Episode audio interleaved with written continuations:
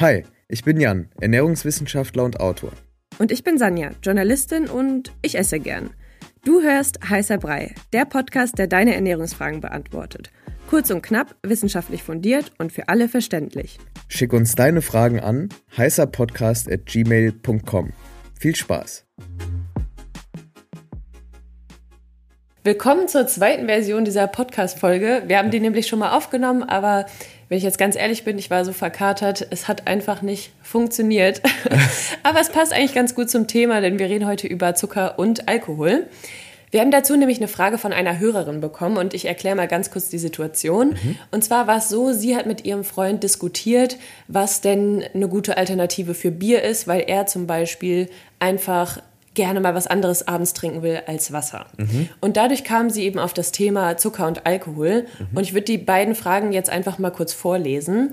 Und zwar, ist klassischer Eistee durch den Zucker genauso schädlich wie Bier oder Wein durch den Alkoholgehalt? Mhm. Zweite Frage, wäre Fruchtsaft mit Sprudel überhaupt eine deutlich bessere Option zu Eistee und habt ihr Tipps für andere gut, gute Alternativen?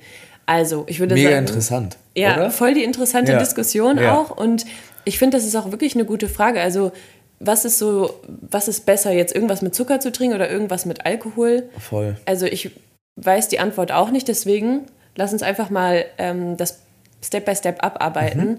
Ähm, also, erste Frage: Ist Zucker genauso schädlich wie Alkohol oder was davon ist schädlicher? Ja. Finde ich eine super gute Frage, ähm, vor allem weil viele alkoholische Getränke ja beides haben. Ja, eben. Ne? Viel Zucker und viel Alkohol, obviously. Und wenn man sich anguckt, was ist Alkohol überhaupt und wie entsteht der, dann ist das Interessante daran, dass der ja aus Kohlenhydraten entsteht, also vor allem aus Zucker, Glucose, Einfachzucker. Und den Vorgang kennt man ja, glaube ich, aus der Schule oder von der Uni oder so, alkoholische Gärung. Das heißt, Alkohol am Ende, Ethanol und Kohlendioxid entstehen, wenn Zucker vergoren werden. Also es gibt auf jeden Fall so einen chemischen Zusammenhang zwischen Zucker und Alkohol. Der wird vor allem wichtig bei den Folgen von beidem. Mhm. Weil, ähm, Spoiler Alert, bei beiden schlägt oder beide schlagen auf die Leber. Und bei beiden meinst du jetzt zuckerhaltige Getränke und Alkohol? Genau, genau. Ich dachte mir, wir gucken uns mal so ein paar Dimensionen an, wie man so Stoffe wie jetzt Zucker und Alkohol bewerten würde. Und die erste Dimension, mit der wir anfangen, sind Kalorien. Also, Zucker hat, wie wir wissen und hatten wir schon öfter besprochen, 4 Kilokalorien pro Gramm und Alkohol 7 Kilokalorien pro Gramm. Also Alkohol hat schon mal mehr Kalorien als Zucker, aber das Ding ist, man trinkt ja jetzt nicht reinen Alkohol. Also das ist jetzt mhm. wirklich der, das der Ethanol. Hund. Ah, ja, ja? Okay, ja. Ähm, und das ist ja, ist ja nicht so, als ein Bier hat ja nicht nur Alkohol, sondern noch ganz viel anderes Zeug drin. Aber trotzdem finde ich immer ganz gut, wenn man sich nochmal vor Augen führt, ein Gramm Alkohol hat mehr Kalorien als Zucker. Und zweite Dimension, Suchtpotenzial, gerade im Kontext ähm, Zucker auch. Da wird oft davon geredet, Zucker macht süchtig und so.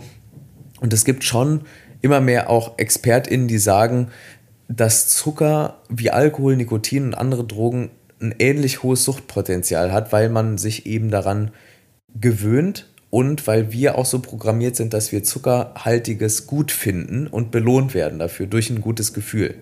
Also das triggert sozusagen unser primitives Hungersystem mhm. und Zucker ist dafür Gold und wir wollen mehr davon. Okay, gut. Also Zucker hat auch ein Suchtpotenzial. Über Alkohol müssen wir, glaube ich, nicht reden. Genau, also trotzdem, ich will nur noch mal sagen, also Zucker hat jetzt ein anderes Suchtpotenzial als Alkohol. Also Alkohol ist eine Wirk also kann zu Alkoholkrankheit, zu Alkoholsucht führen zu ganz, ganz schlimmen Dingen, die mit Sucht in Zusammenhang stehen. Ich will nicht sagen, dass das bei Zucker auch so ist, aber ich will schon sagen, dass Zucker uns signalisiert, ich will mehr, mehr davon. und Zucker kann natürlich auch langfristig gesehen krasse Folgen haben. Ähm, deshalb also, da kann man auch sagen, abgeschwächt bei beiden ähm, Suchtpotenzial vorhanden. Der Rausch sozusagen, Rauschdimension, ähm, bei Zucker gibt es keinen Rausch, per se, aber ich finde, wenn man sich so Kinder anguckt, die Cola getrunken haben, die gehen komplett ab. Die gehen ja. komplett durch die Decke. Ähm, da kann man schon sagen, dass Zucker, klar, da ist da noch Koffein drin, aber trotzdem, ich glaube, jeder kennt dieses Kind aus der Familie, was dann komplett am Rad dreht, wenn es mal ein bisschen zu viel Zucker gegessen hat. Also es gibt jetzt bei Erwachsenen keine Rauschwirkung, aber schon ein gutes Gefühl, wenn man mhm. zuckerhaltiges isst. Und bei Alkohol ist es schon ganz klar, es gibt eine Rauschwirkung, die hat auch wieder da verschiedene Dimensionen. Man denkt langsamer, die, Der die Nervenzellen sind weniger aktiv, dann fängt man auch an irgendwie zu lallen. ähm, weil eben die Nervenzellen äh, nicht mehr so korrekt angesteuert werden. Dann kommt es halt eben zu diesen Sprachproblemen und so weiter, motorische äh, Einschränkungen. Deshalb sollte man ja auch dann kein Auto mehr fahren.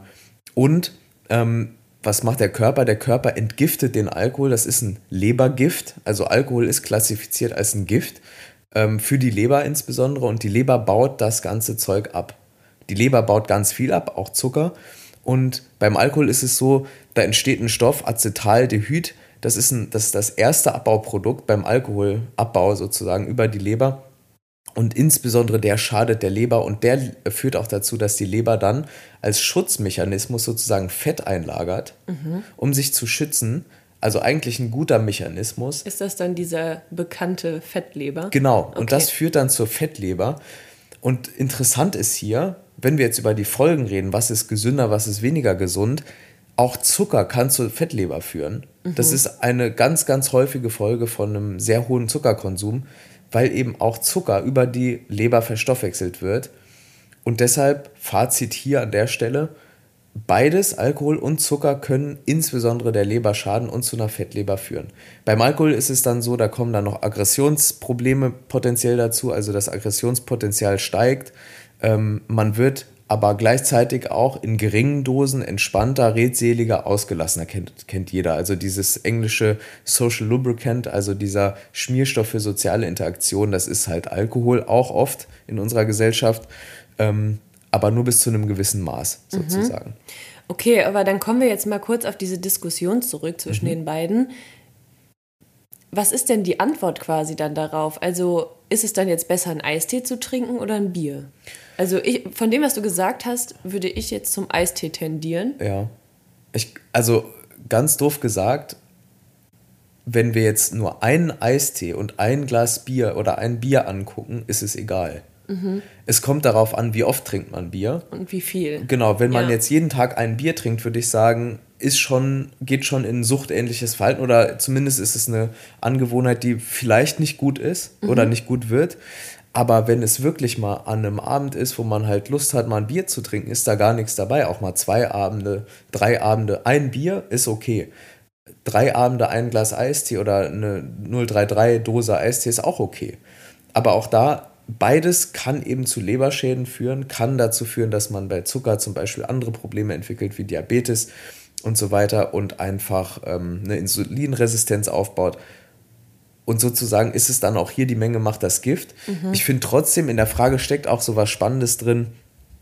Ähm, da geht es ja auch um Genuss irgendwo. Ja, voll. Ne? Also der, der, der Freund, glaube ich, war es, wollte mal was anderes trinken als Wasser. Und da würde ich sagen, das ist absolut verständlich. Ich will auch mal was an. Ich glaube, jeder Mensch will mal was anderes trinken als Wasser, auch wenn das Infused Water ist. Ähm, und da ist es so, Genuss führt ja auch zum Stressabbau. Jeder kennt so dieses französische Klischee, so ein Gläschen Wein trinken jeden Abend und sich gut gehen lassen. Ähm, und gleichzeitig leben die Franzosen im europäischen Vergleich sehr, sehr lange. Ähm, also da gibt es auch diese Dimension, solange es halt nicht zu viel wird. Mhm.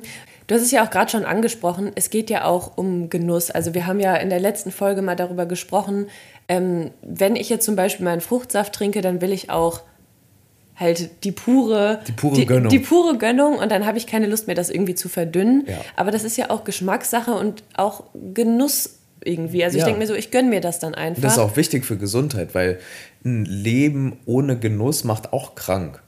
Ja, voll, das stresst ja auch, wenn ja. du die ganze Zeit denkst, oh mein Gott, ich will jetzt eigentlich Fruchtsaft trinken, mal was anderes als Wasser. Okay, aber ich mache dann irgendwie Hälfte, Hälfte, so genau. als Kompromiss für mich. Irgendwie, ja. klar, wenn man darauf achten will, ist es ein guter Kompromiss, aber wenn man auch mal was genießen will und denkt so, geil, heute Abend, keine Ahnung, gönne ich mir das, mhm. heute Morgen, was weiß ich, wann man auch immer einen Fruchtsaft trinken will, dann äh, oder einen Eistee, ja. dann äh, finde ich das auch absolut gut. Ja, voll. Und ich, ich würde gerne noch mal ähm, kurz im Zusammenhang mit Genuss auf Orthorexie zu sprechen kommen. Also wenn man wirklich darauf achtet, dass alles maximal gesund ähm, gesund gemacht wird, gesund getrimmt wird, kann das auch zu einem Krankheitsbild führen. Das nennt man Orthorexie, also der, der Zwang, alles gesund zu halten. Und wenn es ein Zwang ist und wenn es wirklich eine Einschränkung bedeutet und Stress verursacht, dann ist das wiederum nicht gesund. Ähm, und deshalb würde ich sagen, so klar sagen wir jetzt nicht, betrinkt euch jeden Abend oder so, ne? Schraubt euch jeden Abend drei Bier rein. Das ist jetzt nicht unbedingt gut und auch gar nicht irgendwas, was wir empfehlen würden, aber Genussmittel in Maßen sind auch wichtig, damit wir einfach Spaß haben. Also für viele Menschen ist es wichtig.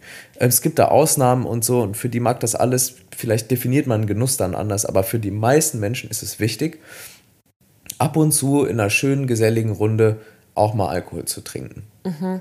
Und, und bei, sich auch ab und zu mal Zucker zu gönnen. Genau. Und bei Zucker ist es halt genauso. In Maßen ist es absolut okay. Wir hatten es letztes Mal gesagt, bei 2000 Kilokalorien Tagesbedarf sind so 50 Gramm Zucker.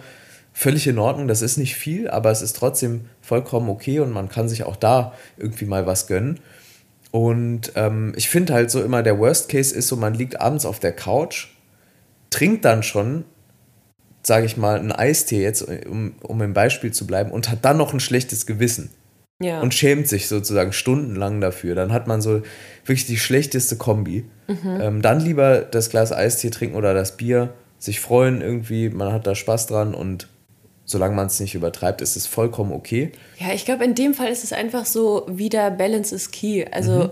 das klingt irgendwie ernüchternd, ja. aber ich finde so, wie wir schon gesagt haben, ab und zu mal ein Bier abends trinken, ab und zu mal ein Eistee trinken, so die Voll Menge voll. macht's halt. Voll.